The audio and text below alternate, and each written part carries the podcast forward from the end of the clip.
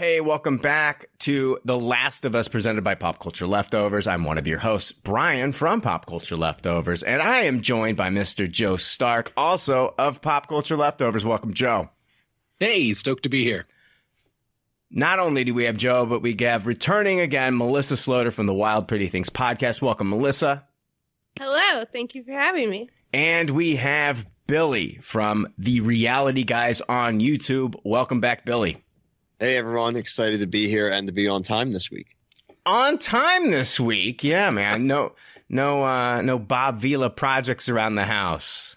This no, it's week. looking good. There's sheetrock up in the basement and everything now. Joe, is, is Bob Vila is that is that a dated thing now? Do people know who Bob Vila is anymore? This old house. I don't know because I'm I'm of that same generation as you, to where you say that and I immediately think this old house. Should I be saying the Property Brothers? Do they do work on houses, or do they just what do they do? I don't even know what the Property Brothers do. Yeah, they Yeah. flip houses.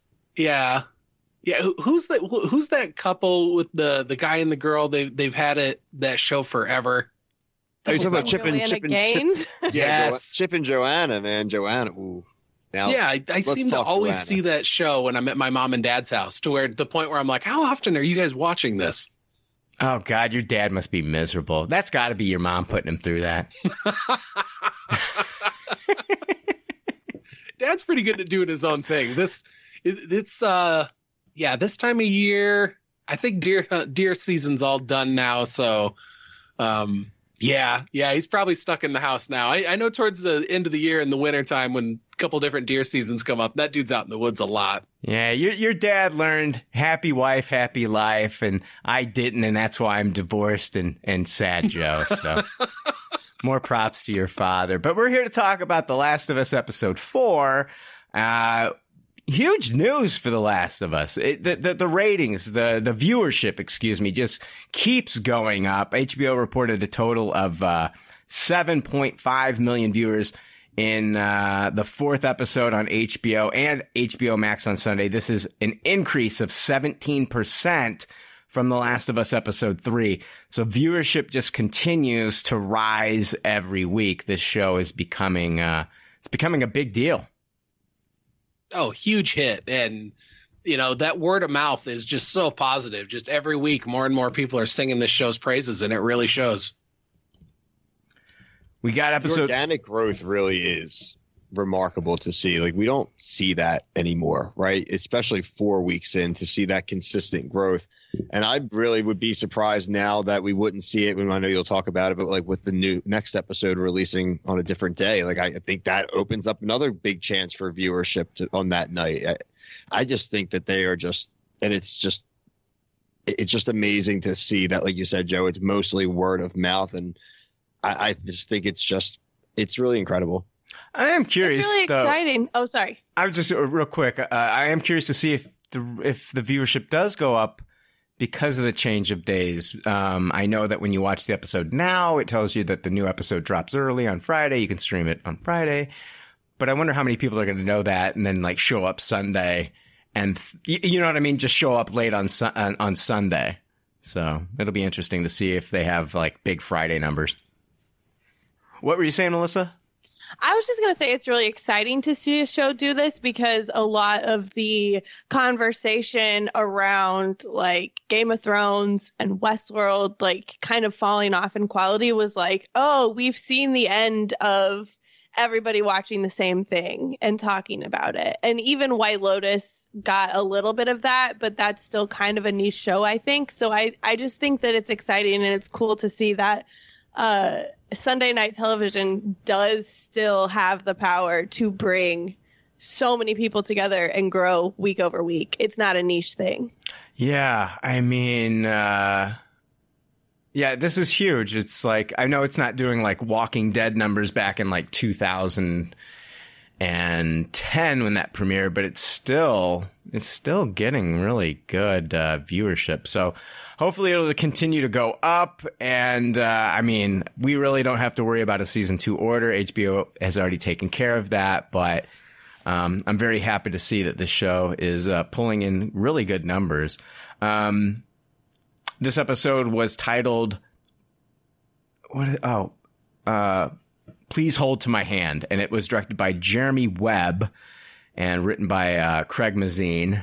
And uh, it looks like episode five is the same two taking on duties, which makes sense. I feel like I feel like episode two still going to take place in the same area, of course. I don't think it's going to be like a flashback episode or anything like that because I'm still waiting for that flashback episode with Riley. We haven't gotten that yet.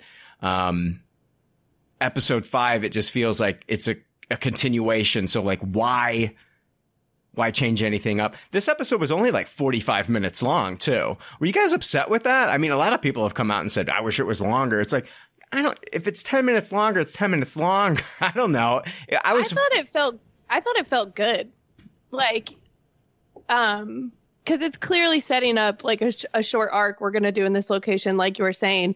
Um but it it it flew by and i like to know that a show is in such capable hands that they will just give you the episode as it makes the most sense. They don't need to pad it out. They Yeah. don't need to you know cut stuff out of it. So i liked it. I we don't, appreciated we don't need the un- unnecessary filler. Just give us what's in- integral to like this particular, you know, episode to move forward. I, I appreciate that as well. I always appreciated that about like, uh, you know, uh, the streaming model and the way HBO's been doing it. So Oh, think- absolutely. The especially if this is going to be a, a two kind of more or less a two episode arc with them here in Kansas City, then this was likely the most logical point for them to split this arc in half and and end on a moment that is you know somewhat tense. Our Mhm. our characters are in an uncertain situation. What's going to be happening next? Why try and add another few minutes onto that and cut it in a spot that's maybe not quite as dramatic?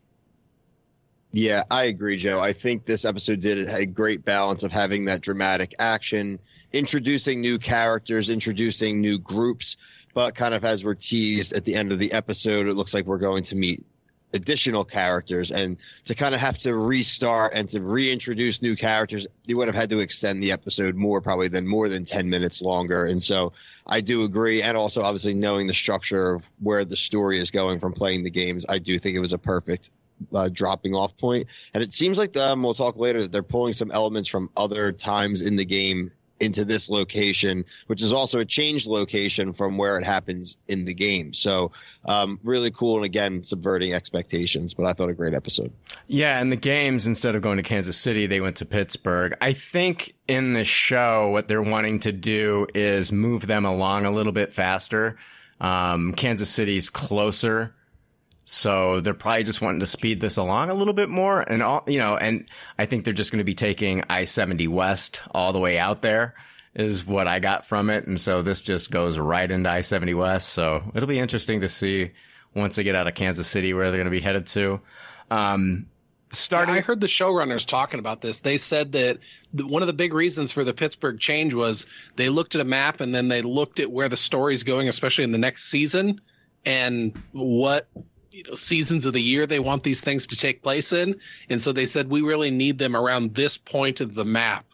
At Mm. this point of our story, and so that's why they, and also because they were shooting this in, I think it was Calgary, yeah. Canada, and they just couldn't really make that area look like Pittsburgh. And so, like, yeah, all signs point towards let's do this Kansas City. It makes sense on multiple levels. The only people that are going to bitch about it are the people that live in Kansas City. You know, so it, it or the people who live in Pittsburgh that like, where's our fucking representation? yeah, that's true. That's true. Um, we start the episode and we've got uh, Ellie. She's alone in a gas station bathroom. It's the um, she's actually in the men's bathroom. Um, and she's got her gun out. She's practicing aiming her new gun that she got at Bill and Frank's. And, um,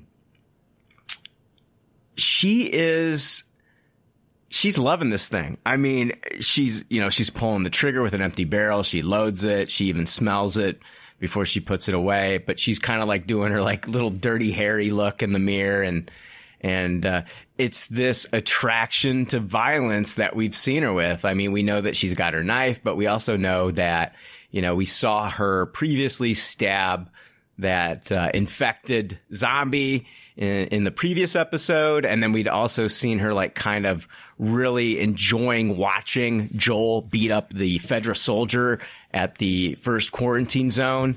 And so this is just kind of like her attraction to this violence. Melissa, were you worried? Are you worried about her? Or, I mean, personally, I, I mean, this didn't scare me all that much. This is just like a kid with a gun, you know, like. Yeah. Well, and what I was thinking of is that, like, it very much seems to me, at least, like she is familiar with gun handling, even though Joel has been telling her that she can't have one. And we get a little bit of. We get a little bit of explanation for that later in the episode. She was at a military school and all that. But I've shot guns, but I'm not confident with guns you know, I will shoot a gun for fun if somebody does all those things and then hands it to me. and then I have my fun and then I hand it back.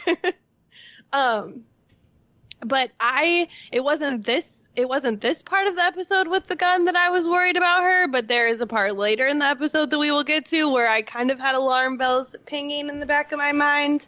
Um but yeah, I'm right with you. I think that she she has an attraction to this violence. I mean, it's what she grew up with, so I have to assume that this is what this is what she thinks being in the world is is being around and you know experiencing and dealing out violence and she's definitely getting those things Yes and no. It's weird because I, I do agree with that. I think she's attracted to it, but on the flip side, there is like a moment later in the episode where she's kind of like holding on to the hope of humanity, and and it's mm-hmm. Joel who's the one who's like, there is no hope.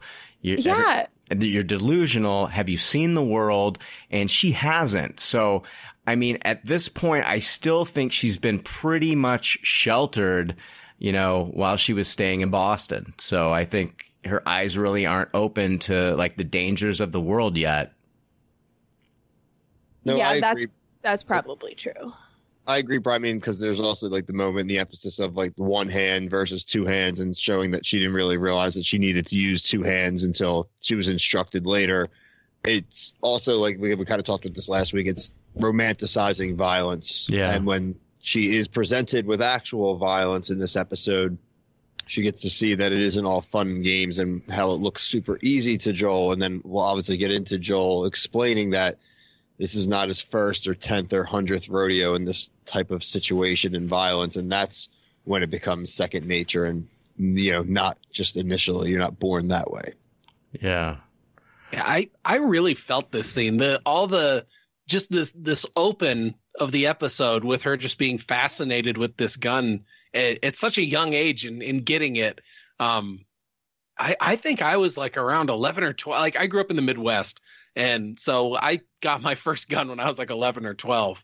And I remember being fairly fascinated by it. Um, and like, I, I don't think I, I didn't do any Dirty Harry shit in front of a mirror, but granted, I didn't get like a Beretta 70 series.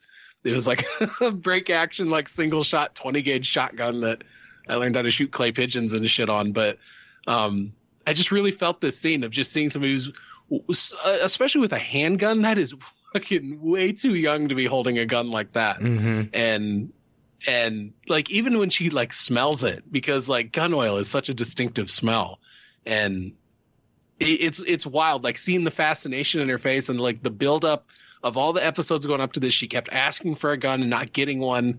And then at the end of episode three, she finds one on her own and then conceals it.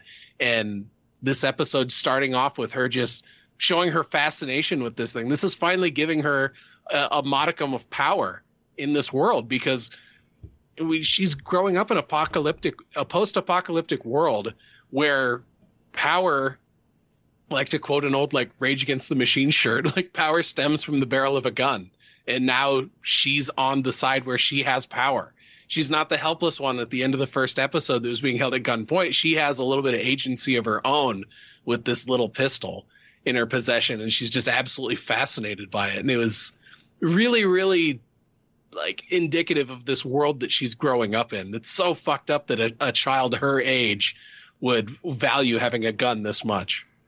Dude, you make a great point with her like having like this uh this power that this newly acquired power of having this gun in this world because later she, there's a moment where, you know, she goes for her knife instead because I feel like she doesn't want to lose that power, lose the gun. So let's just go for the knife. Um, and I guess you could also make the argument that, you know, the knife is way more violent in that situation. Um, so much more up close and intimate and personal. It is. In the, you know, stabbing, that's way more, I don't know. The stabbing is basically, it's like an extension of you and a gun, you can kind of separate yourself from the situation. I do feel like though it was a, a choice of, of losing that power in that moment. Like if I pull out the gun here and Joel sees it, I can lose the power. Oh, without a doubt. She had to consciously make that choice. It's either I let this guy die or I save his life and hopefully he's cool with the fact that I have this gun. Yeah. Uh, we, we she leaves, uh, she puts the gun back in the backpack, goes out, sees Joel siphoning gas out of old abandoned cars so they can fill up Bill's truck. Now, in this world, you know, gas, gasoline is, it's basically, it's just turning into water and so they have to fill up like every hour. And um, so he's siphoning. They have this talk about, you know, how do you do that? That's cool. And Joel starts going into some, uh, you know, Bill Nye science guy, but he doesn't know what the fuck he's talking about. And she calls him out on it. So classic. and so classic. And then uh, Ellie pulls out this book of puns, this no pun intended volume two and then she points out it's like T O O because it's the sequel, but it's also a pun. and so it's incredible. uh, great. Yeah, this is where we really get to see the kid in her kind of shine through. And I was like, I actually got to see like how this was pulled from the video game. And yep. I know a lot of people have a lot of love for that video game and, and the voice actors and stuff like that. But every clip, and you know what? I haven't played the games, but every clip that I've seen, of the the voice actor and then watching Bella Ramsey, I think Bella Ramsey is just like on another level. And you can disagree with me because I haven't played the games, but I've seen the clips, and I just think that Bella Ramsey is delivering these lines, uh, some of these lines, a lot better. I'm just gonna say it. Yeah, I I it's what's really nice. I feel like, and I think this was probably a conscious choice all the way from the showrunners to you know to Bella Ramsey themselves. They're playing a different Ellie in a lot of ways. A lot of the lines are the same, but she seems like she's playing like a younger Ellie, in my opinion. The Ellie in the game plays a little bit more mature and comes off a little bit older. Um, but again, I, I right now I'm not sure. I'm going to wait to hold my decision until the end of the season, but it's it's not a far fetched thing to say. I think right now that you could prefer that performance. I'm just going off a handful of clips, so yeah. whatever. If people want to disagree with me, I don't care. It just I've just seen a handful of clips and I'm comparing them. And maybe if I'd played the game, I don't know. I'm not saying I'm not taking anything away from the voice actors in the game. I think they're doing a great job, but I don't know, just from what I've seen in the series, I think Bella Ramsey is doing a fantastic job as well. And I saw online that this book will probably be important to a future episode and involve a flashback with another character that we've heard about in the series. Um, that is if they follow the game's DLC. So, um, I'm looking forward to that if it does come up. Um, as they're, they get in the truck and they're driving along and Ellie finds a cassette tape of Hank Williams, Alone and Forsaken, that they start to play. And then she finds one of, uh, I'm guessing it's one of Bill's gay porn magazines. yeah, totally. yeah, it is. And then she's like, It took me my second watch to realize that like we knew who owned that truck before that. yeah, me, an idiot. Yeah, I don't. I, I, don't think it was Joel.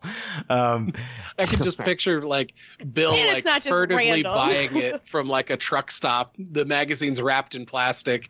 He's got dark sunglasses and a big hat on. He's right. buying this book and then running back to his truck. And uh, yeah, it's called Bearskin, and I was just like, "Oh my god, I can't believe she's opening this magazine, looking at this guy's junk, and she talks about how did he even walk around with that thing, and then I the lines, so. Yeah, the lines Sorry. that she drops here are so funny. I laughed so hard my cat ran away. That's excellent. And then she wonders why the pages are stuck together, and then you know Joel is like in this uncomfortable kind of like you know, this is like, you know, this is very uncomfortable for him, uh, for this 14 uh, year old girl to be, you know, saying things like this. And, and he doesn't know because he's been out of like dad mode forever. And this is not like the, uh, this is not like a, uh, full house kind of like DJ, you know, you know, Mr. Tanner moment. This is really messed up. but she like grew up in like... a dormitory with other kids. So, I mean, for sure, she's heard it all. Yeah. Yeah, she's definitely fucking with him. And I feel like Joel just like let Sarah give herself the sex talk like from an intellectual book resource rather than put them both through this. I hadn't even considered that. That's fantastic. So between the book and the joking about the magazine, she's she's slowly kind of like just opening up like this goofy side to Joel. I mean, we've seen a little bit of it in the past, but she's starting to be more playful and she's just, I mean, she just wants to, she's still a kid, you know, she's gonna, she's gonna be a goofball. And, um, I think even in these moments, it's starting to, it's, she's starting to grow on him. We don't see it here, but I still think that she's kind of like, she's starting to grow on him a little bit. Um, and uh, they're traveling west. We see like uh, herds of bison on the side of the road. We see a bunch of abandoned cars and military ve- vehicles and even tanks. And they get to the point where they're going to uh, they're going to camp for the night. So they pull off the road and go drive into the woods to spend the night.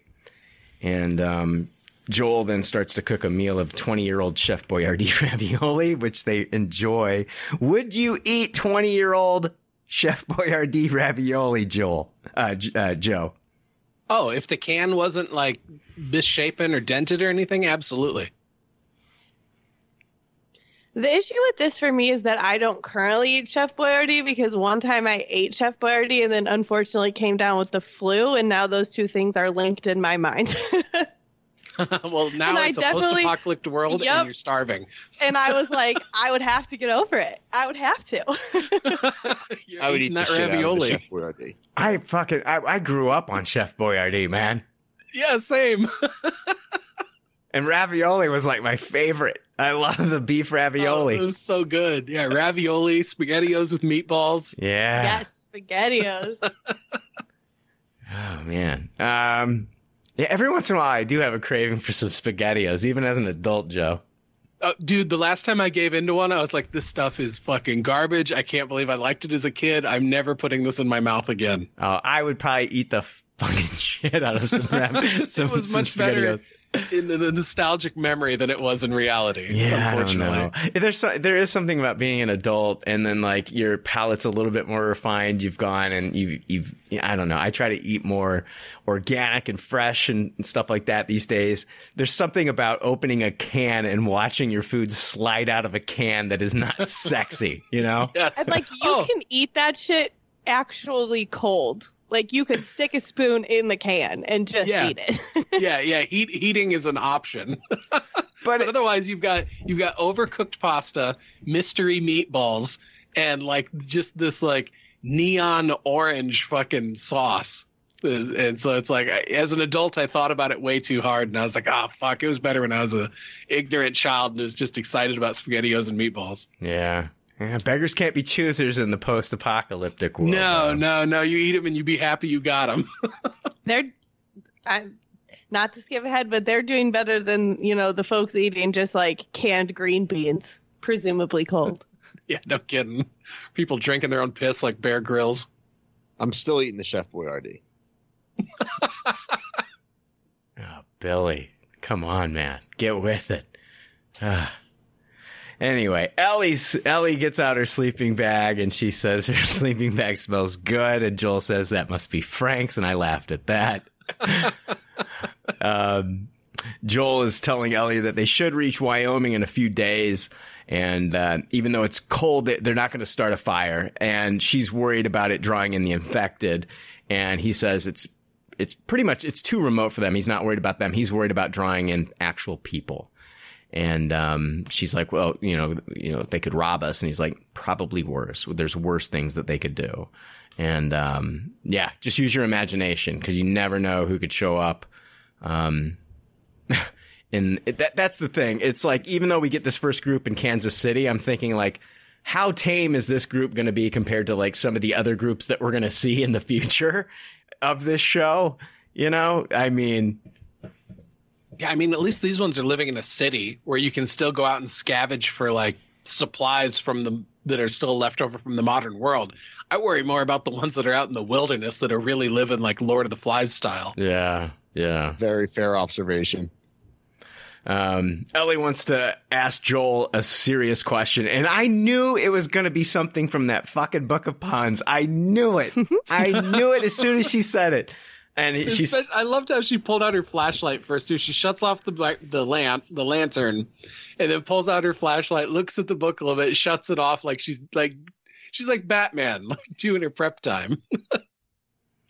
She uh, she says, "Why did the Scarecrow win an award?" Joel says, "Because he was outstanding in his field." And she's like, "You dick! You have read this book." And so, um, I just thought it was funny that Joel had to like turn around really quickly because he does crack a smile here. I don't think he wanted her to see that he, that he cracked a smile. He's not going to give her any satisfaction from that book yet. so I loved it.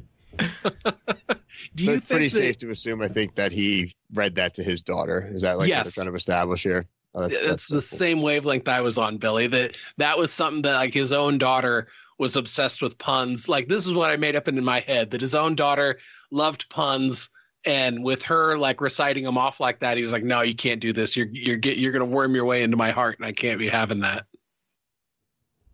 She's cargo. Yes.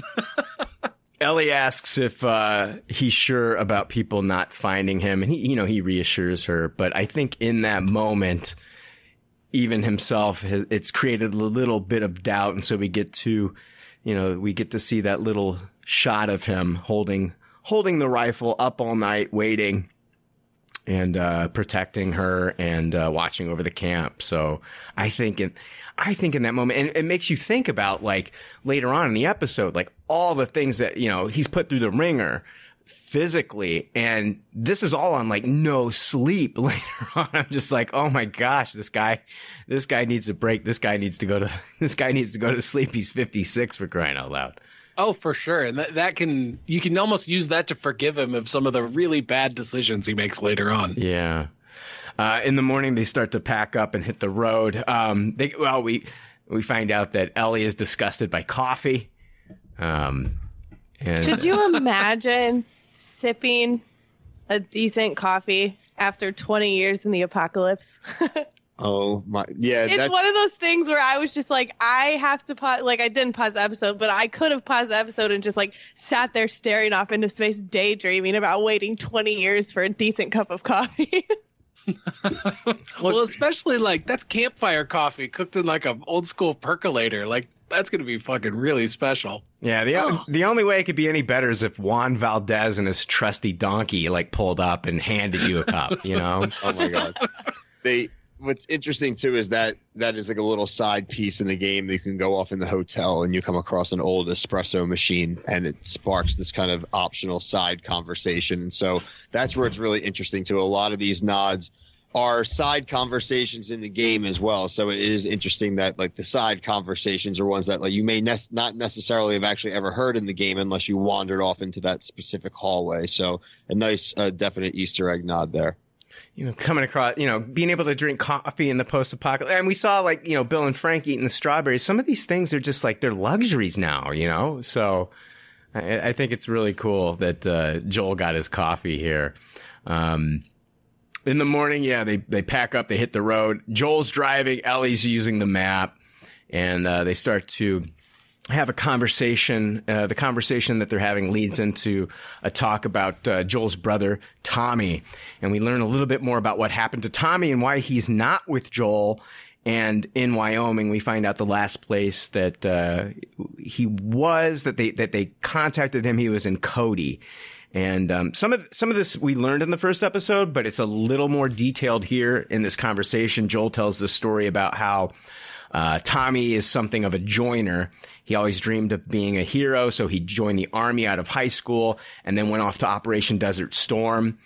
but after Operation Desert Storm, he was not. He it didn't leave him feeling like a hero. So he's still like looking to fill that. And we saw the uh, Operation Desert Storm bumper sticker on the back of his truck in the first episode.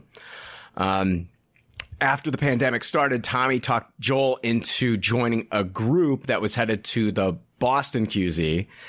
And Joel agreed, but the only reason he agreed to do so is so he could watch over Tommy and keep him safe. And then from there, that's when they met Tess and some other people in that crew. And after that, Tommy met Marlene and then she talked him into joining the Fireflies. And that was a group that wants to save the world. And uh, Joel thinks that their hopes are a pipe dream. They're delusional. And this is where Ellie talks about hope and that, you know, says, like, we have to try. And Joel says, you haven't seen the world yet. And I think that's important. That's an important, uh, I think it's a good balance between these two. I think Joel needs a little bit of that hope. And then she also needs to realize the situation that they're in and that it's not going to be, it's not going to be easy out there. Like it's, it's, she's lived a pretty sheltered life. I do think that she's had things that have happened to her, and I'm sure we're going to find out about those, but she's experienced nothing, in my opinion, to what they're going to experience on this journey. And so I think they're a good balance. Oh yeah, one of them is full of optimism and the other is full of pessimism. Mm-hmm. And and together like they they both need a, a little measure of each other's uh, to to balance themselves out. And and it was it's also I think that this is a really great opportunity to show that despite everything that's going on and we're in the fourth episode of this already, Joel is still very much that broken man. We're just starting to see that that flame of attachment come into his life. And I think as that flame grows and grows, you're going to see his optimism grow because suddenly now he has something to lose. And so he's going to need to, to hold on to that hope.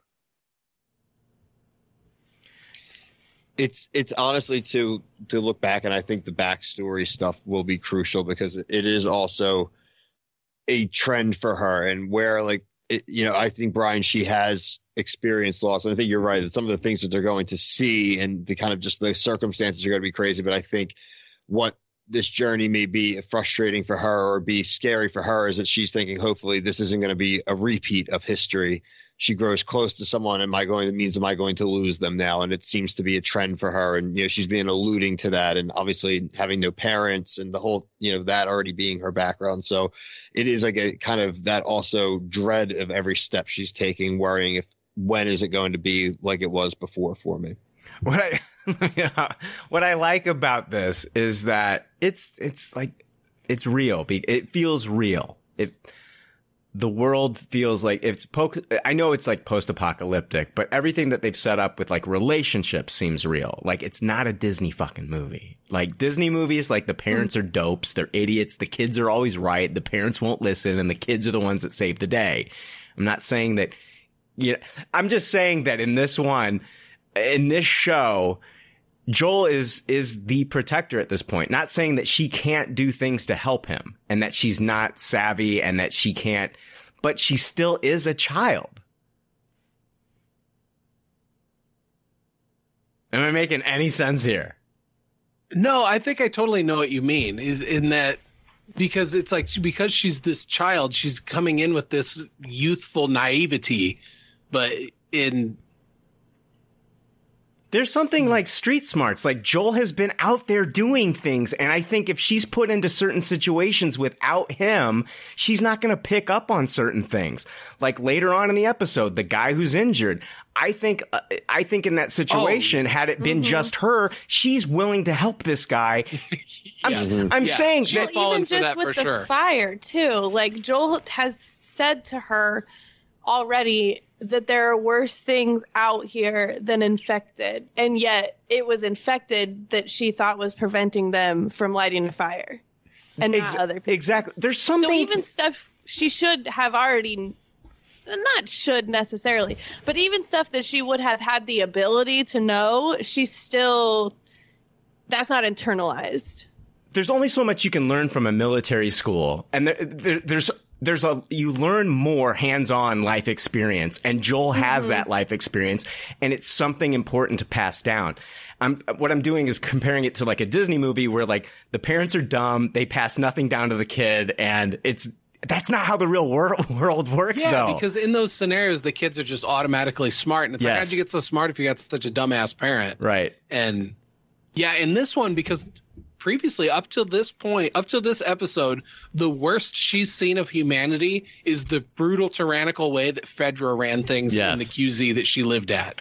And now it's she's having to have her world opened up to a whole new level of just how fucked up humanity will go when they're in a truly desperate situation and they're looking at the world as I have to do this to protect my community, my small group of loved ones. And if that means brutalizing you and dehumanizing you to do that, then we're going to do that. And she's previously not really had any any sort of contact with people who are really like that outside of Fedra, who is really operating more as like this fascist military force, and so it's a totally different level.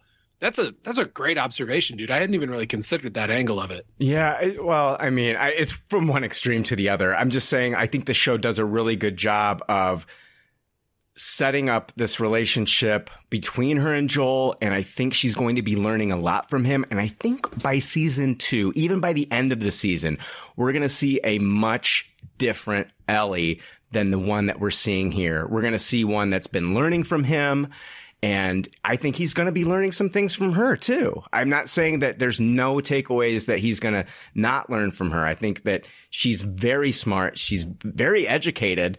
I, I and I think they're going to be able to help each other. But yeah, um, I love the fact that it's not like her always like getting him out of situations. Um, she needs that guidance from someone that's lived out in this world. And I think it's very important. And I think, you know, through this process, she's going to learn a lot from him. I can't wait to see kind of like this Ellie that has like this father figure in her, in her life after some time here. And we're going to get to see how different she is and maybe how interesting she is going to be around other people.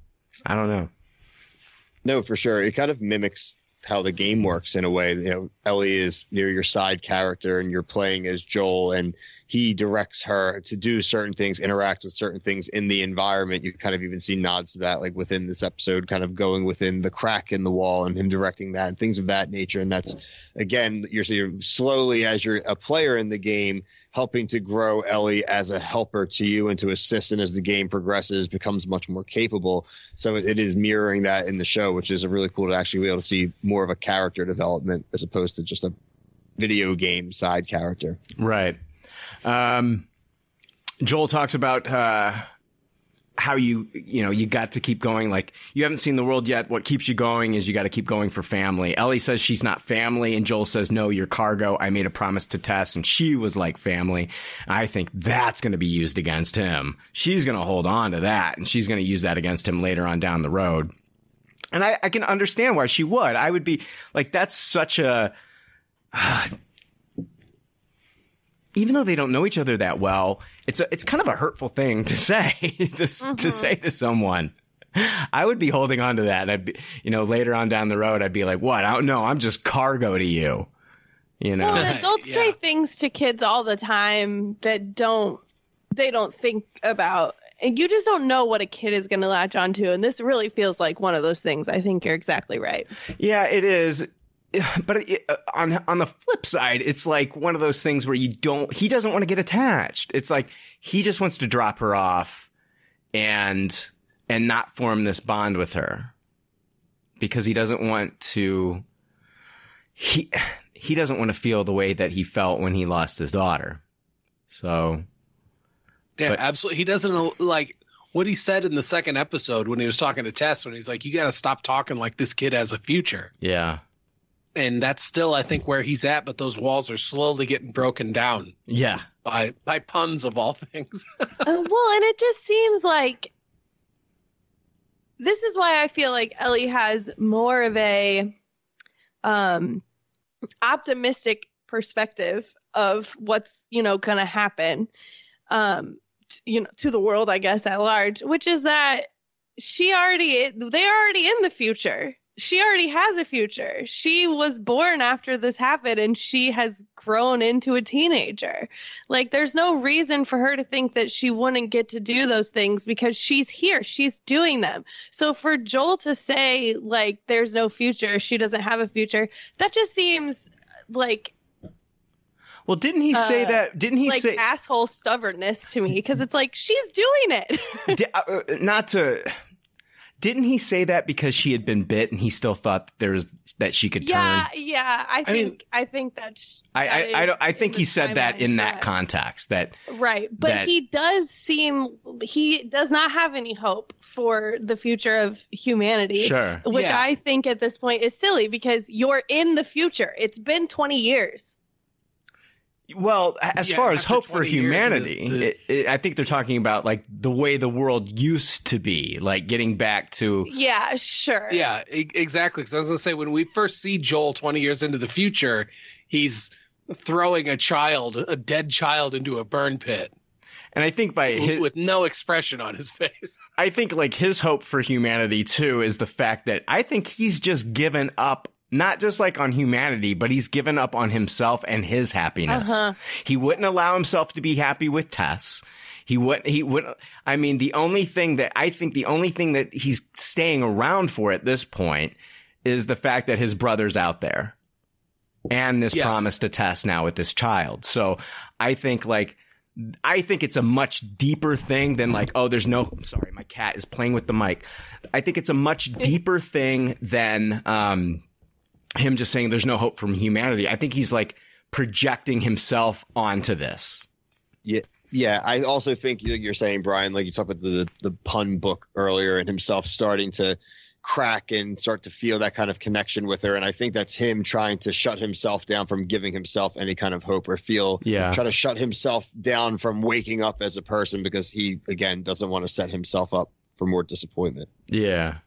Uh, while they make their way to Kansas City and we see the interstate goes through a tunnel that is blocked by wrecked vehicles, uh, Joel uh, is going to take an exit off of the highway and get onto another exit. And as they're driving, Ellie sees, I mean, what they don't see is a bunch of like burnt up bodies in the alleys. Oh yeah, that was creepy. Yeah. So, okay. That, that's Fedra. There's your Fedra. that's what I thought too. After the fact, I was like, oh my god, that's where they they took all the victims of this slaughter that took place here and got rid of them. Yeah, they just set them on fire. Um, sees a quarantine zone. It's been abandoned. So this, they had a quarantine zone set up just like Boston, but it looks like a group has revolted against Fedra and have taken over.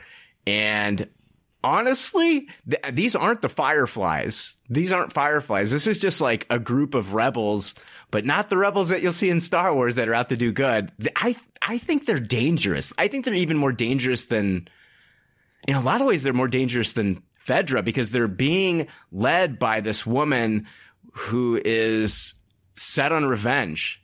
And we'll get to that. We'll get we'll we'll get all into that. But uh, we see a man on the street who's acting like he's injured and he's calling out for help. Uh, Joel tells Ellie to put on her seatbelt and he guns the truck and he's ready to drive through this guy. Joel says we're not we're not going to stop and help this guy. They pass that man and then another guy on top of a building drops this large cinder block on their windshield. Then they drive over some spikes that were left on the road as a trap and we see another man with a gun start to shoot at them. Joel then loses control of the truck and they drive into a laundromat and they're being shot at from the street. So that is that was this this got set off pretty quickly as soon as I knew as soon as they went into that city there's nothing good going on in there. I knew No. there was nothing good going to be going. It's not like they're going to go in there and there's there's another Fedra and there everything's going to be fine. I knew something bad was going to happen here. Yeah, did Joel never watch Judgment Night? You never get off the you never get off the highway and go through the city. that is such a great movie, Joe. Ugh. It sure is. Emilio Estevez, Denis Leary. Fuck yeah. Jeremy Cuba Piven, Cuba Gooding Jr. Oh, such a great movie. Uh, Denis Leary. Yes. Oh, Denis Leary plays such a good bad guy, and, and also the soundtrack. Yes. That movie is fucking revolutionary. Rap Uh-huh. artists teaming up with metal artists and like just creating these fucking excellent songs. Oh, so good. 1991, right? 1990.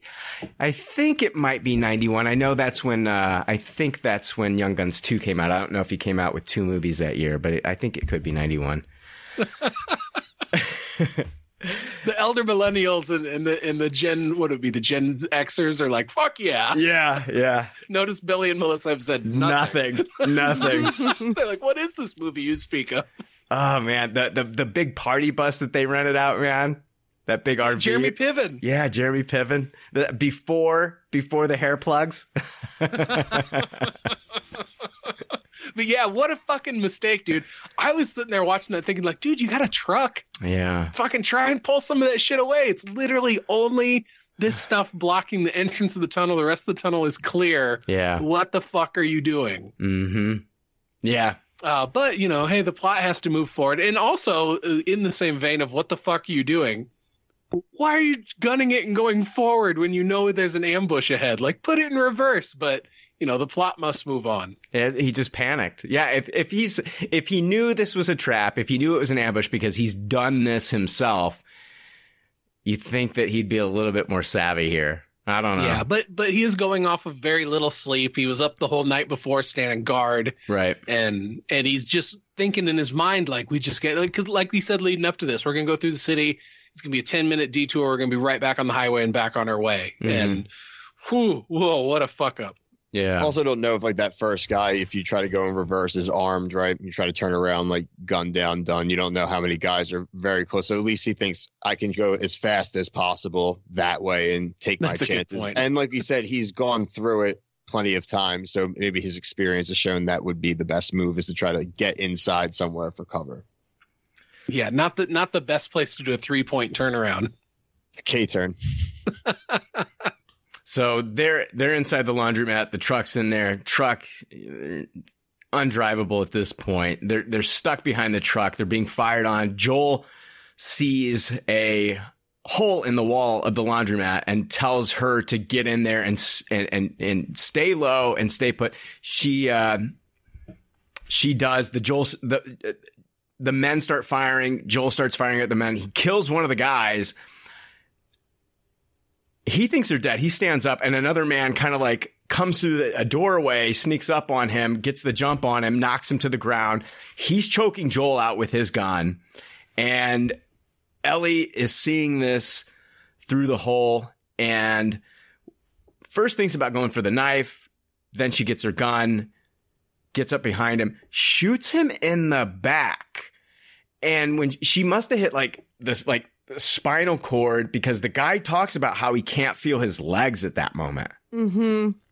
Oh my gosh, the scene that follows is one of the most chilling things I've seen in recent years. To see, I mean, a grown man, gra- uh, granted it's a young man, but still a grown man beg like that was it was horrifying to watch. Well, it, you know, in a lot of war documentaries, and and even and they show this in war movies, when men are dying, and and you know bullets are flying, men are caught in trenches, men are shot, men are dying.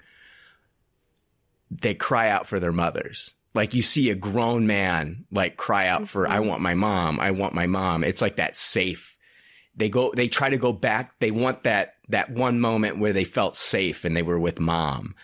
And I thought that that was just like brilliant writing here because that's a real thing that happens. Um, Oh yeah, and the way he tries to humanize himself by saying, you know, "Hi, I'm Brian. What's your name?" yeah, we're done fighting. We're, we're not fighting anymore. Everything's okay. I'm gonna I'm gonna go back and tell my people you're all okay. And the guy just gets more and more desperate as it goes on. Um, it's a uh, complete. Brian, as a fellow Brian, are, are you happy that this guy seems to spell his name with a Y? I, I did notice that in these in the subtitles. I was like, yeah, one more less Brian with a Y that I gotta that I gotta deal with. So that was fine. So, but uh, it it reminded me of like when Bill first met Frank, and he's holding the gun to him, and Frank says, "My name's Frank," to kind of like humanize himself. This is the complete opposite. Like you know, hey, we've already had a struggle. I've got a child. Joel has to Oh. do what Joel has to do. Oh, for sure. And and had Ellie not intervened, Brian would have killed Joel for sure. That is Mhm. where Yeah. his life would have ended in that jank ass, busted down laundromat. Yeah. That's what struck me about this is that I felt horrible about this scene, but at the same time, it's like you were gonna kill Joel. Like that is fact. There's no debating that. So it's very complicated, but at the same time, it's like you were a big tough guy when you had all your friends around shooting and you were gonna choke somebody to death. Well, he's he's flipping out because Joel had just killed the other guy. So No, and when he said, "I don't know what to do," like that is was a very good line reading. Like Mhm. you can feel that young person's just pure panic that they have found themselves in a situation that they are not up for, He- prepared for. Well, I mean, yeah, so many things going on here. He can't feel his legs. He offers up his knife. He's like, "My mom isn't far."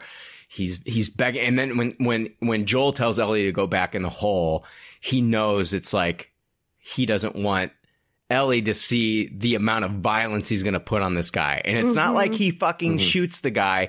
You literally they don't show it, but you get a close up of Ellie's face and you hear the stabbing. Like it's brutal. Yeah.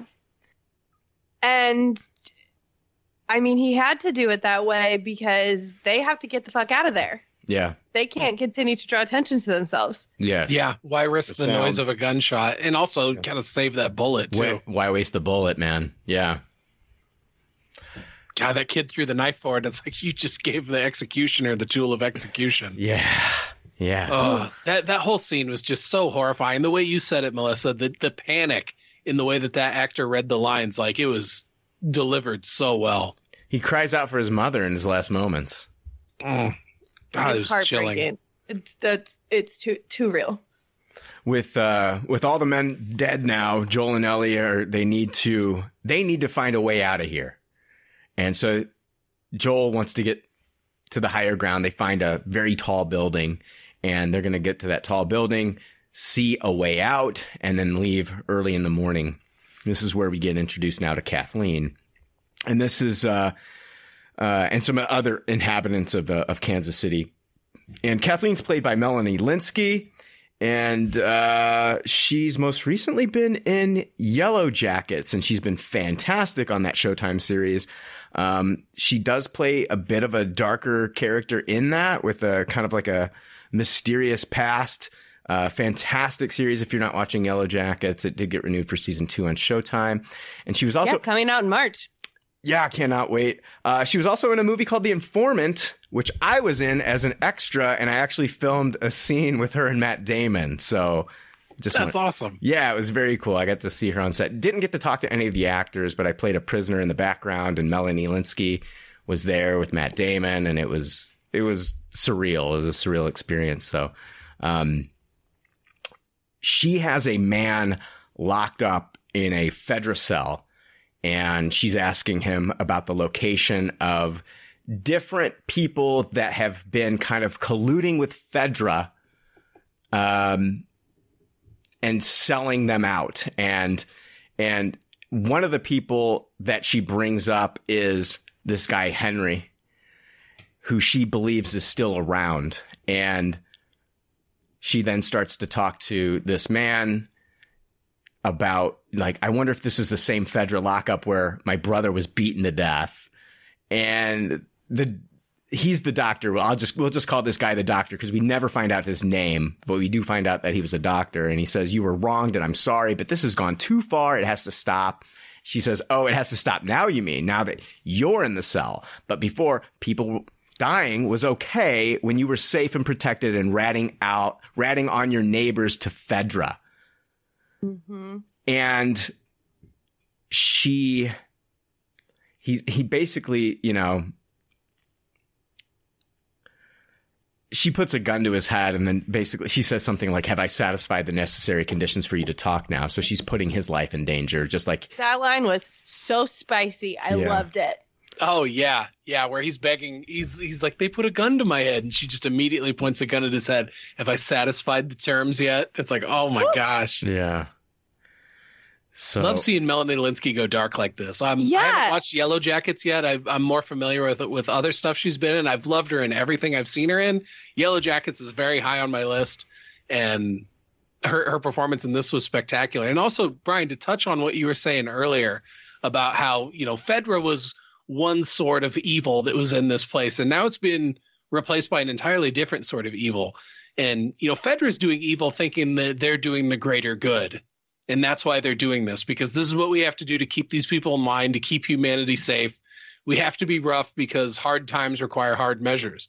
Well now you've got this force of rebels that have overthrown fedra and they're operating out of this sense of righteousness which is even more dangerous because it, it's i mean she just in this scene she's threatening the doctor that's in their group she's threatening to shoot a fucking doctor in the face and because she's operating out of this sense of righteousness and that's where to me she is maybe more dangerous than fedra hmm Oh, I agree. I'm right there with you. I, I, I, I feel like no one's safe as long as she's got like this revenge quest that she's on, right? I mean, oh for sure. she's being and- driven by the death of her brother. and we see in this scene too the iron control that she has over these people that i don't know about you but i'm like seeing these dudes walking around with guns and it's like these guys look like serious operators. Like they Mhm. know what they're doing. These are hardened killers and they're taking orders from her this you know middle-aged woman with this sweet voice and a sweet kind face telling them to do horrific things and they're doing it without question. And to me that is far more scary than fedra Yeah, I mean, Melanie the, Lynn. Oh, sorry, Billy. Go ahead. Uh, I think it's just interesting because they are they were created by Fedra, right? Like you just said, Joe. These aren't hardened soldiers. These were probably regular people before they were living where they were and having their cities or areas bombed by Fedra and by the government and you know setting up QZ zones and stuff. So it is very interesting to see that like the tool of Fedra's destruction was their own creation, right? I mean, that's a trend you see in human history, but it is again in the Last of Us world really interesting to see that they're just regular people who just become hardened and set with these quests of revenge, like kind of like people like Joel. People I feel like they have nothing else to lose, and that's really dangerous. oh What I- absolutely oppressors create their own rebels sorry melissa Yeah. step That's what I think is the most interesting about this is because of the way the episode is set up. Um, Kathleen and her crew are antagonists, but if I was living under federal rule, they're heroes. You know? to an Like, extent, and then they take over, and man, you see them turn evil fast. Yeah, I mean, hopefully I'm not a collaborator, but we don't know because I'm not in an apocalypse. but uh, Mel- Melanie Lynskey had a really excellent tweet thread today, and it started with her saying um, that one of the most exciting things about this role for her is that her casting suggested the possibility of a future in which people start listening to the person with the best ideas. And from the perspective of um, getting out from under Fedra in Kansas City, um, I think that that's so interesting. Like before we got here, these people were all oppressed, and Melanie Lynskey, Kathleen, was the one with the plan, and they all said, "Okay, I will get my gun and I will follow you." Oh, and did you notice also that these this cell that this doctor's in, the area around there is just riddled with bullets, and there's blood and stuff splashed everywhere. So you can tell that that QZ went down with a fight. And it seems like those cells, uh, Fedra was killing people in before they started doing it. I mean, it's just a horrible cycle of oppression and violence. For sure, and also when they drive, when they when Joel and Ellie first drive by and see the the giant gates to that QZ open, I am asking myself like, why are these people not living in a fortified location? Instead, they're like living outside of the thing. So is, is it just bad juju inside? I wonder if that's something that'll be explored. hmm Maybe they busted their way in. You know what I mean? And and and that's oh yeah, that's maybe when- it's not as defensible now. Yeah, that's when the attack happened. Um, we find out that this guy is was her doctor. Like this was the actual man that delivered her when she was born. He talks about holding her, you know, in his arms. Uh, and um, he says he's claiming that he never gave Fedra any information about her brother. And Kathleen says that Henry did though, and that she knows he's still in the city and that the doctor knows where he is.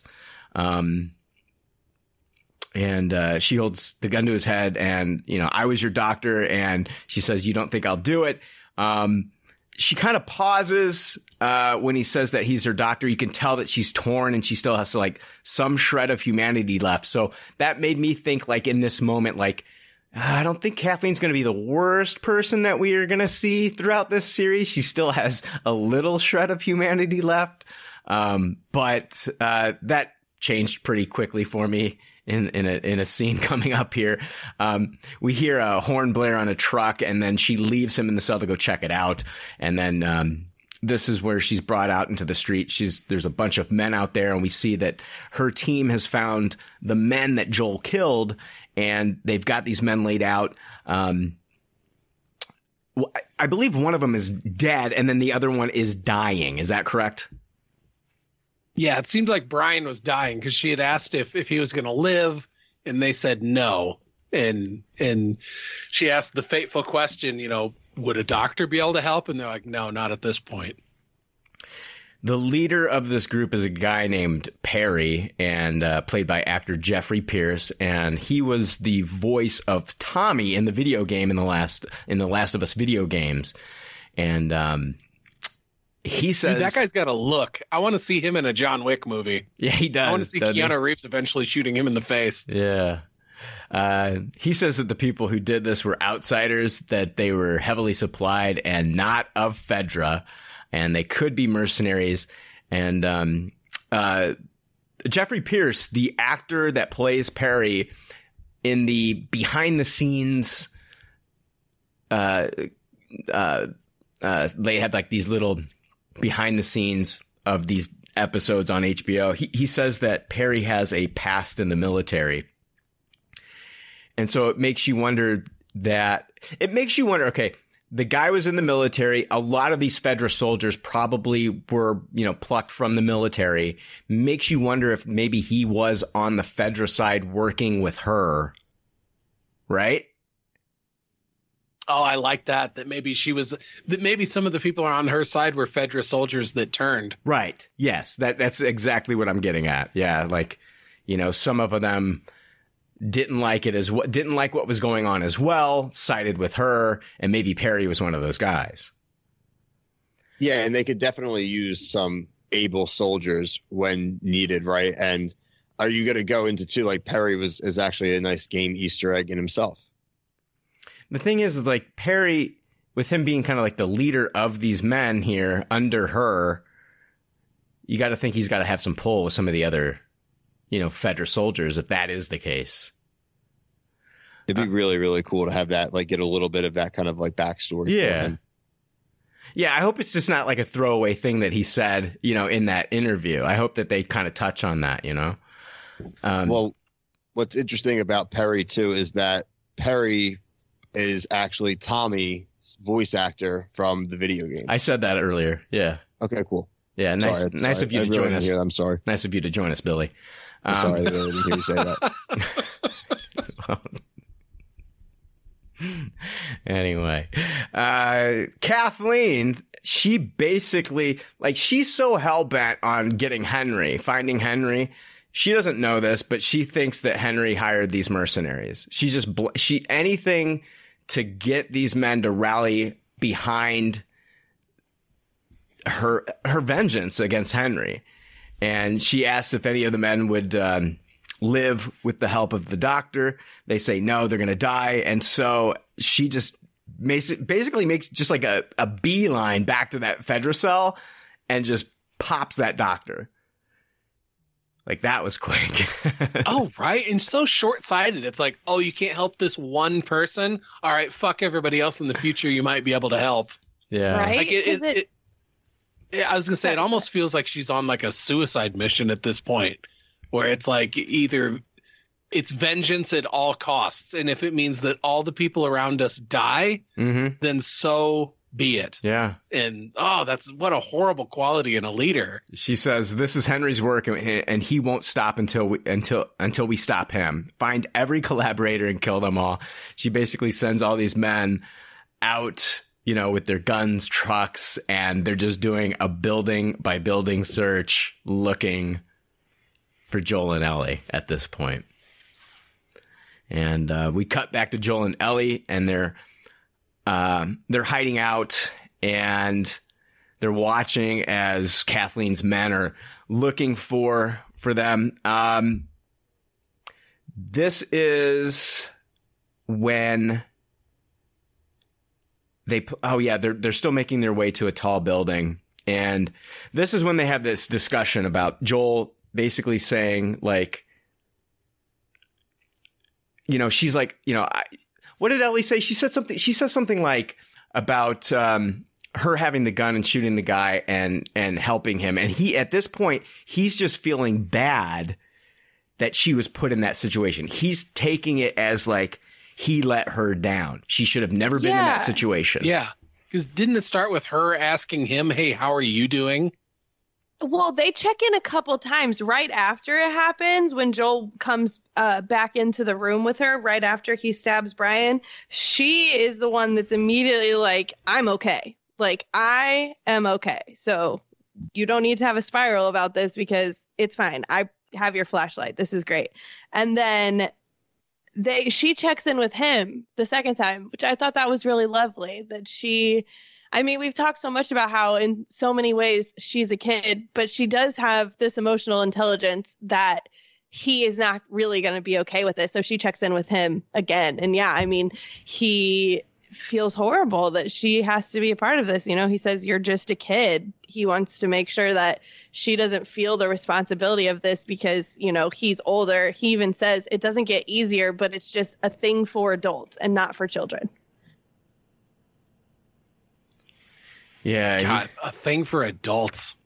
You know, it's like in the world that they live in, he's basically just saying, hey, death and, and murdering and, and doing violence on each other is going to be a thing, but I draw the line at kids doing it. Like, wow. She cries. And in that moment, I don't think she's crying for for Brian. I think she's No. crying for for whatever What- thing that that she says wasn't her first time. That's what she's thinking about. Exactly. Mhm. This reminded her of whatever she did before, which is I don't know. For me, it makes me think like, is she thinking about Riley? Did she have to kill Riley? I yeah, because I don't think it's like what happened at that one re- like that one gas station. You know, I'm starting to think that she maybe knew the person who bit her and she had to kill that person. Whether that was Riley or a, a family member, one of her friends at Fedra school. I just, that is kind of where I think this is leading. I bet it's it's got to be Riley. I think Yeah. that's where it's leaning. It's the most emotional impact. hmm And for as many secrets as Joel is holding, Ellie's still holding her own secrets as well. Yeah. When she says that it wasn't her first time doing this, I think in that moment Joel is feeling more comfortable about giving her the gun and making sure that she knows how to to handle the weapon. And um, you know, I th- doesn't she, d- was she going to put it in her pocket? Mm-hmm. she did shoot put it in her ass off. pocket. He's like, yeah, Oh yeah, at off. first she was going to tuck it into her waistband. yeah. he told her she'd shoot her ass off, and he told her to put it in her backpack. And when he wasn't looking, she put it in her in her jacket pocket instead. Perry, How do you Oh, guys go ahead. feel about that? I mean, it's it's kind of like, is there really a place for childhood and to kind of protect them from those type of things in that world, right? I mean, is it really a a type where you can really I ably say like you shouldn't teach a child how to protect themselves in that world? I mean, it's a shame, but I really don't think you have any other choice. No, no. Uh, being able to raise children that can be children and experience the the innocence of childhood is a luxury in this world. And being the way that she grew up and the world that they live in and the class that they're in, she doesn't have the luxury of innocence. And it's just one of the cruel realities of the world that they're living in that if she doesn't learn how to take care of herself using force, she's not going to reach adulthood. Well, you look at his daughter, his like, you know, his his daughter, and how how opposed she was to violence when she saw her dad react and beat up that and, and uh, kill the neighbor in the in the front yard. His daughter freaked out, started freaking out, and I think at this point he's realizing that you know she she's not my daughter. She's she's growing up in this world. These are harsher conditions, and I don't know. I, it's it's it's hard to say what Joel's thinking. Oh, for sure. I mean, he's definitely horrified by the fact that this this is the reality of this because I think as much as he's not wanting to happen, his brain is constantly drawing comparisons to what it was like 20 years ago when he was a father and Sarah was still alive. And he's comparing this experience he's going through now with what he knows in his past, whether he wants to be doing it or not. Those comparisons are happening in his brain, and he's horrified by the fact that Ellie had to shoot somebody. And now he's having to give in to the fact that, oh, fuck, I have to accept the reality of this world. I have to let her carry this gun. I have to teach her the right way to hold it so that people can't take it from her. And he's he's not feeling good about it. Do you guys ever view this as like a second chance for him? Mm-hmm. You know, oh, just, for sure. And you know, just like a second chance with with with Ellie here. You know, for the daughter that he lost.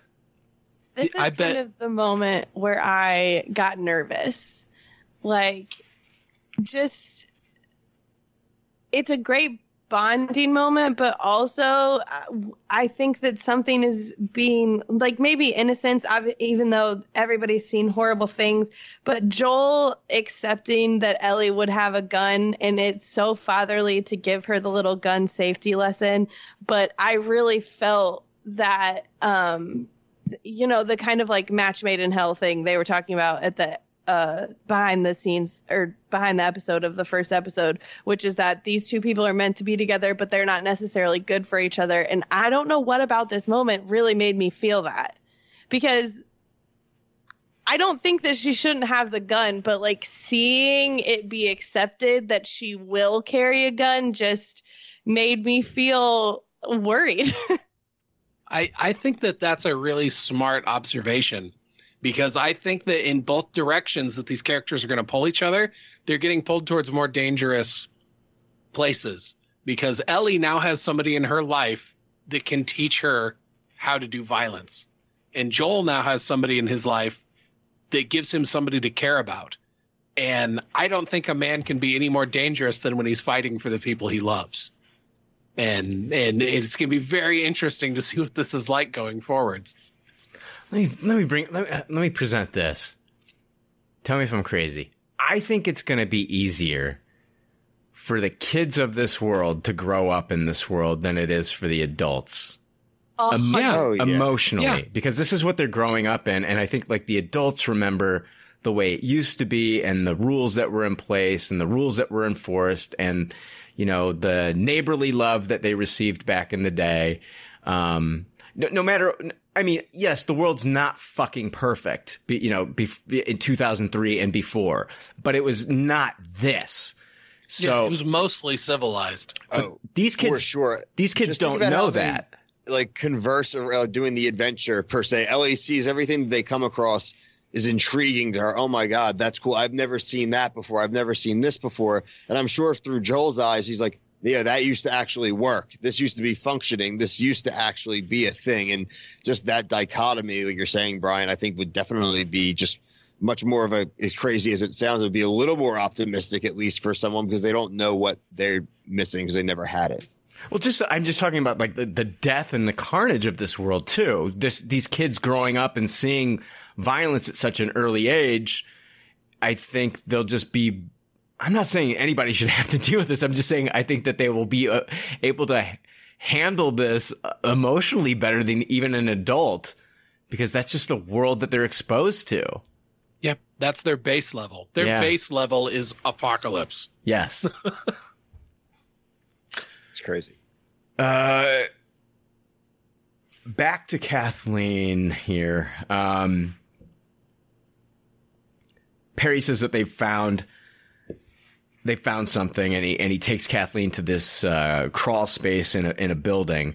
Inside, they find these uh, um, like empty cans of food all over the uh, all over the floor. Um, someone had been staying in there. There's drawings of superheroes um, from a child on with crayon, and you can see that uh, even on one of the walls that uh, one of the superheroes depicted there uh, is fighting a Fedra soldier. So I find this is the guy that Kathleen's going after. These these are clearly drawings uh, of a child and, and whoever you know a child that that Henry's with, and there's and the child has got drawings of him going after Fedra soldiers. Why would a child be drawing superheroes fighting Fedra soldiers if if his father was working with them? Like it's like they have the same enemy. I, I think that this is just I think she's going after the wrong person here. Yeah, yeah, yeah, absolutely. She's got an idea in her brain of what the truth of it is. She feels that her side is on the side of righteousness, and she's going to pursue that to the detriment of everything else around her. Blinded by revenge. Uh, yeah, a hundred percent. Um, they notice that all the food's gone. Uh, so she believes that they're out there making a food run and they got to be close. So Perry then takes Kathleen to this other room. We see this crater in the ground and then that crater starts to move. Um, and even in this moment, he's like, you know, this is a, this is a big problem. Like, I think they know like what what could be happening here? Like maybe they've encountered something like this before. And she's still hell-bent on like oh just seal it off. Make sure nobody goes inside. We'll deal with it later. We got to go after henry. She's just hell-bent on revenge and I yeah, we, we need to go after the important thing here. We've all seen the ground heave and shake like this. It's no big deal. Yeah. Let's go after the manufactured villain here that's keeping me in power. Exactly. It's just I, I just one bad decision after the next. Like she's just driven by just blind rage here at this point. Oh yeah, and and you can tell that that soldier knows. Oh shit, I I don't agree with what she's doing here, Yeah. but I'm the person who follows orders. I'm the person who needs a strong lead. And and that's who Kathleen is. She is the strong lead that that these hardened men are going to follow even if it's against their better judgment.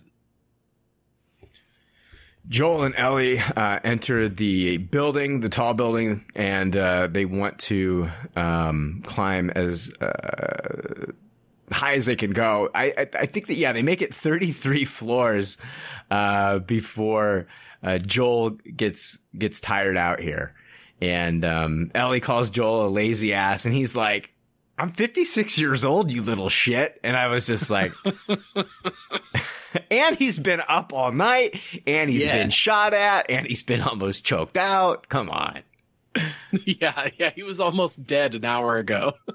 Dudes drove a solid 12, 13 hours, got into a car accident, got shot at, did this whole BS, and you said, what, th- 33 flights? Like, you can cut him a break. Yeah. Um, they they find a room and they're gonna stay in that, and uh, they make these uh, beds out of cushions that they find. Um, Joel starts spreading uh, broken glass on the ground uh, near the door. That way, if somebody tries to come in, they're gonna hear the the you know the crunch of the glass, and Didn't Tom Cruise's character do that in the first Mission Impossible movie? oh god. I, I haven't seen that in a long time, Joe. right? Joel was like, I just remember this. I saw this in the theater not too long ago. Oh my God. That's true. The movie would have only been seven years old by that point. Uh huh. Joel loved renting movies. Yeah, well, the movie It's came out true. We know he loved action movies. it came out in '96, so the world went to shit in 2003. So somewhere in that seven years, he watched Mission Impossible. Joe, great, great observation, Joe. Broken glass makes crunch crunch sound while I go sleepy.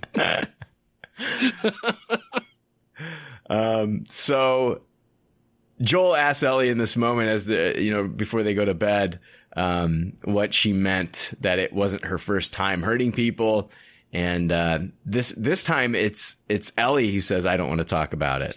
She's been willing to talk about everything else, but this is the time where she doesn't want to talk about it, which again made me believe like this is a personal story. Probably deals with Riley again. Yeah, without a doubt, it's something that's very, very close to her, and it's um, it's a pain she still carries, and it's a pain that's very close to her heart. And hey, Cargo's not willing to share that story with the driver yet. Um, Ellie asks if it gets easier when you're older, and Joel says it doesn't. Um, she's curious about the glass because she notices that basically, like Joel is not, he doesn't hear too well on his right side, and um, she asks if it's because that that's where he, w- he he was shot, and he says it's probably more from the shooting. So he's lost some hearing in the right side, and um, I think that that's that's going to be important going forward. Ellie then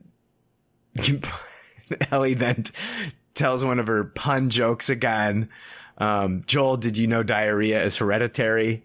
It runs in your genes. And this is a beautiful moment. And they both were laughing. And I, I kind of fucking loved it. yeah, the joke that finally cracked his facade. And as much as he tried to hide it, he couldn't. Yeah. And I loved it when he first cracked a laugh. He covered it up. He like, "That's stupid." She's like, "You laughed, motherfucker." I got very. I found myself. This is like when I found myself getting the most emotional, and it just from Oh. a, a joke. But like it just like you said, it you felt the real human connection between them. And it was just nice to see that in the post-apocalypse, you can still like get the giggles with someone at a sleepover. oh, for sure, Yeah. for sure. Po- a little bit, little apocalypse isn't going to squash that much of human nature. And uh,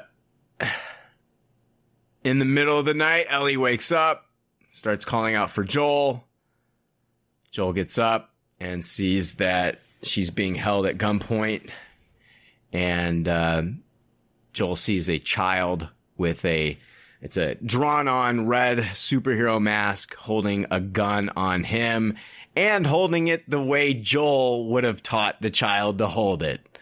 Oh, I didn't catch that detail. I love it. Yeah, this kid has done this before. So as the credits roll, we hear a cover of New Order's True Faith. And I found this out. Uh, it was actually used in promotional material for The Last of Us Part 2. Um, and yeah, let me read this. I got this from Kotaku.com. Over the credits, we hear uh, Lotte Kestner's cover of New Order's True Faith. Interestingly, this cover was the basis for a version of the song that Ellie sang in a commercial for The Last of Us Part 2, which prompted Kessner to tweet about the unauthorized use of her cover. Uh, Naughty Dog's Neil Druckmann soon tweeted an apology for the oversight and said they were working to rectify it and that Kestner deserved recognition for her work. Hearing it featured here is a nice coda to the story and hopefully gets Kestner's lovely cover more recognition still. So, um, yeah, the episode ends with us meeting uh, Sam and Henry here at the end, and we found out uh, through some interviews a little bit more about these characters. I want to go over that here in a moment. But I do want to know your guys' thoughts on the episode overall. Joe, what did you think about this episode? I thought it was great. This movie, the the pacing in it was fantastic. I mean, I know it was a shorter episode and only around 45 minutes or so, but I mean, it really, really flew by. Um, a lot of really great development between Joel and Ellie, really good development in setting up this next threat that's ahead of them, and then throwing this bone in at the end that, um, from what I gather, game players are familiar with who these characters are. I haven't gotten this far in the game yet, so I don't know who they are, but the way that that kid was was putting a finger to his lips at the end and shushing them, it, it makes it seem like the guns were out to just to show them they were serious. And as something needed in case you know in case it's needed but overall i feel like these two characters pointing guns at him are really protecting him some from something else that's probably in the building um, most likely kathleen's men uh, but yeah this was a fantastic episode i think it did a great job of moving the story past where we left off the last one and really propelling us into this uh, latter half of the season.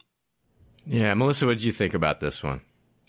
Yeah, I'm right there in agreement. I thought that this episode flew by in a really fun way and just left me wanting more to see the next week episode. But I love watching weekly TV. So it's not like, oh, I wish there was another one to click on. It's like, man, I cannot wait to think about this for a week, to talk to folks about it, and to get really hyped up for the next episode since we've got some things on the table now that I think are going to start paying off next and we, week. we don't even have to wait a full week. It was only five days. Right? Because we're getting on Friday. Yeah. So the only bad thing about that is then we're going to have to wait nine days for the next one. Oh, I know. I had had that thought that it's always exciting on the Yeah. front half. On the front end, when you get an episode early, it's exciting, but then it's like, oh shit! Now it's an even longer wait to the next one. exactly. I have some friends that are speculating they're going to do this with the finale as well, or maybe even skip a week because um, I think the finale is supposed to air the same night as the Oscars. I don't necessarily know or think that HBO would do that, but I guess it's a possibility. Yeah. Yeah, I don't know. I don't know. I don't think the Oscars. I mean, the Super Bowl is definitely bigger than the Oscars, so I don't know if they're gonna. Oh yeah, yeah. Super Bowl is like the most watched, you know, Sure. thing on primetime Yeah. every year.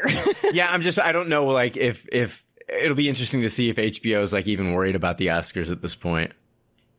Yeah, I agree. I mean, they do have like stake in some of the films that could be awarded, so maybe it's like a business decision, but you know, whatever. Yeah. Yeah, Billy, what'd you think about this one? I really enjoyed it. Uh, I really do think that this was a crucial kind of, like you said, kind of more side arc this week and next week that from the game. I really like that exposing these characters and kind of these new characters, and even with the history of Joel and Ellie of like we talked about last week, like who is good and evil in this world? Are our protagonists people we fully will root for at all times? Will they go through the path we want them to go? Is there any chance for innocence? And but then at the same time, those little moments again, like the pun book and the jokes at the end that provide that little moment of humanity that is really the through line of this whole series right now is like what the hell will keep you going? And it's those little moments and it always goes back to save who you can enjoy what you can. And that's why i felt like this episode even though a lot of things go to hell for them that there's that humanity still is striving through. And again i think they hit a home run Yeah, I loved it, man. It was a great episode. I loved the the teaching lessons, and I loved you know Ellie's and, and the pun book, and and just not know the not knowing of like what you were going to bump into in this world. Like I had no idea we were going to be going into Kansas City, which you know you you get there and it's not what you expect. Like Fedra's been overthrown. We've got a woman on a on a vengeance quest here. It's none of this was expected. I'm just like, and so I'm I'm here for the ride. I think it's it'll. I think like this episode will even be better upon watching the next episode because they're going to be so closely connected. But I really did enjoy this one quite a bit. I want to talk more about Henry and Sam here. Uh, apparently, in the game, Henry is around 25 years old and Sam is 13 and they're they're uh, brothers. And in this series, Henry appears to be around the same age. He's played by uh, Lamar Johnson, who plays Henry, and he's 28 years old. Um, and Sam in this series is just nine years old. So I don't know if they're brothers here. This might be father son relationship. It's kind of what the relationship kind of is in the game. It is more of a father son relationship anyway, because he's really taking care of the younger brother. So I don't think that would be too much of a stretch to do that in the, in this in the TV show. Um, Henry is played by Lamar Johnson. Like I said, he's most well known for his roles as Charlie in All the Bright Places and Steven in The Hate You Give. The Hate You Give was fantastic. I don't know if you guys have Yeah, seen it that. was. It was very good. Um, Let's see here. We find out, I got this from thegamer.com, and this is something that we're going to find out in the next episode is that um, the Last of Us creator Neil Druckmann spoke with the Washington Post via Naughty Dog Central regarding the challenges of turning a video game into what will hopefully be a critically acclaimed TV series, Druckmann explained that some of the hardest decisions when choosing what to include revolved around rejecting potentially great ideas and also tweaking the game's award winning story so it fits a better new medium. One of the changes from the video game to this series being adapted has to deal with Henry and Sam. And the choice was to make Sam deaf. Quote, that kind of constraint led to really interesting storytelling decisions that in some ways make the sequence more impactful than it is in the game. Um, if you have played through that particular part of The Last of Us, you'll know making it even more impactful will be quite the accomplishment if Druckmann is right. Um, the Washington Post also had. Uh, oh, I got I more news here from the Washington Post. They were talking about uh, talking to Druckmann. He said some of the best storytelling, sometimes in passive media in TV and film, is scenes that don't have any dialogue, and it is just about reading a person's expression. Uh, one of the changes that we made for the TV show is we made Sam deaf, and it started from a place of just like talking with Craig Mazin, and we're like, what if we could use less dialogue? That kind of constraint led to really interesting storytelling decisions that I would say in some ways made the sequence, that sequence with Sam and Henry more impactful than it is in the game. Um, if you're familiar with uh, Keivonn Woodard, the actor who will play Sam in the adaptation, then you likely assumed his character would be deaf since Woodard himself is deaf. Deaf. The alteration to Sam's character when compared to the game isn't the isn't on, uh, isn't the only aural change made for the show. Its creators have also revealed Joel will be deaf in one ear, an issue caused by a gunshot before the events of the show.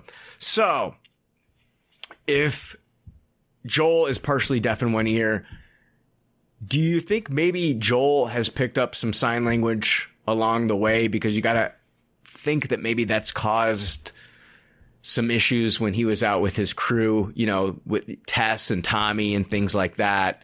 Maybe Joel can, I don't know. I'm just thinking maybe Joel knows a little bit of sign language because he's not, he, he's not, he wasn't always in the room with his, with his crew. And if they were doing things like we saw, you know, the men in Kansas City doing here, um, maybe they, they had some other forms of communication. I don't know. I, I like that, that, because that would be a really instant connection, or just another layer of connection with these two new characters that we just got introduced to. Mm-hmm.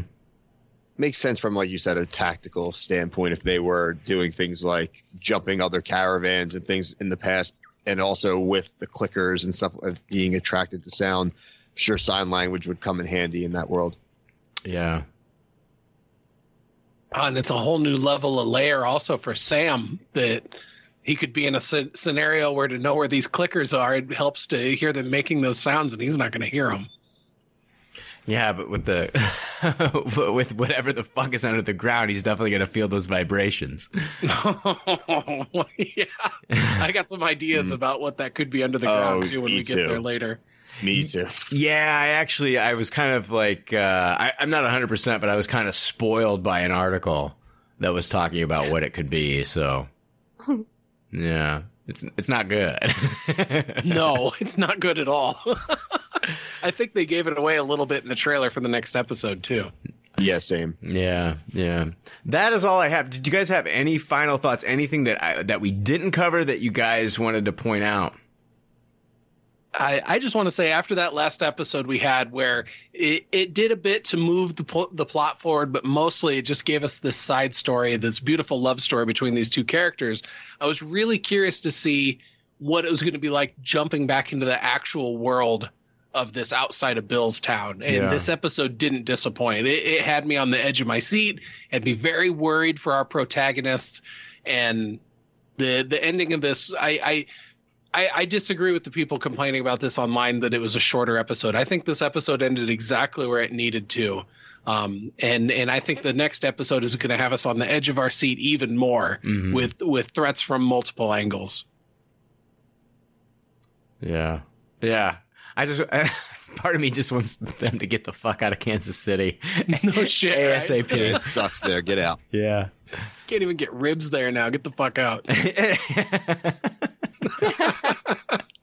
or if they are giving you ribs, they're probably the human variety. yeah, exactly. I was just gonna say you could eat. They had some charred Fedra soldier ribs on display earlier. Just slather some barbecue sauce on those. But uh, yeah, fantastic episode. We'll be back uh, next week covering episode five, guys. Uh, yeah, ap- I mean we are. I think it's going to be nine episodes total. We're almost at the halfway point. So Yeah, yeah, right there, dude. Um, do you do you want to get into a little bit of what we think that this threat could be under the ground? So, spoilers? Yeah, so basically possible spoilers here. So if you want to if you don't want to hear this, then then drop off. Yeah, Joe. yeah, what- and and Billy, I think you should be the one to talk about this because you have far more experience with the game. I've, I'm to the point where I've only fought one of them so far, but yeah, I think you and I are on the same wavelength here. What this is? Yeah, it's it's it's a bloater probably, which is the kind of the you would call if you're a video game player, kind of like a tank type enemy that is a big bullet sponge and throws spores and kills you quickly and moves way faster than it should for something of its size. And basically just how the clickers are just you know uh, in someone that's been infected probably literally from the jump and just allowed to just continue to grow and grow and oh. evolve and evolve. And subju- would be like a basic giant, you know, Snorlax abomination zombie that very interested to see how they're going to approach trying to take one down in live action. Well, like Yeah. what I've what I've read is basically like these bloaters. When we see, you know, the infected that we've seen before, we've seen kind of like the fungus coming out of their head. These have it covering their body, so they're going to be much harder to kill. Yeah, it's it's like they got a layer of armor on. When Billy described him as a bullet sponge, he's he's not kidding. And and in uh, in the game, it's like they throw these like spore grenades at you, and since they're not doing spores in the show, I wonder if it's just going to be more of this is just something that no matter how much they're shooting, it just keeps coming.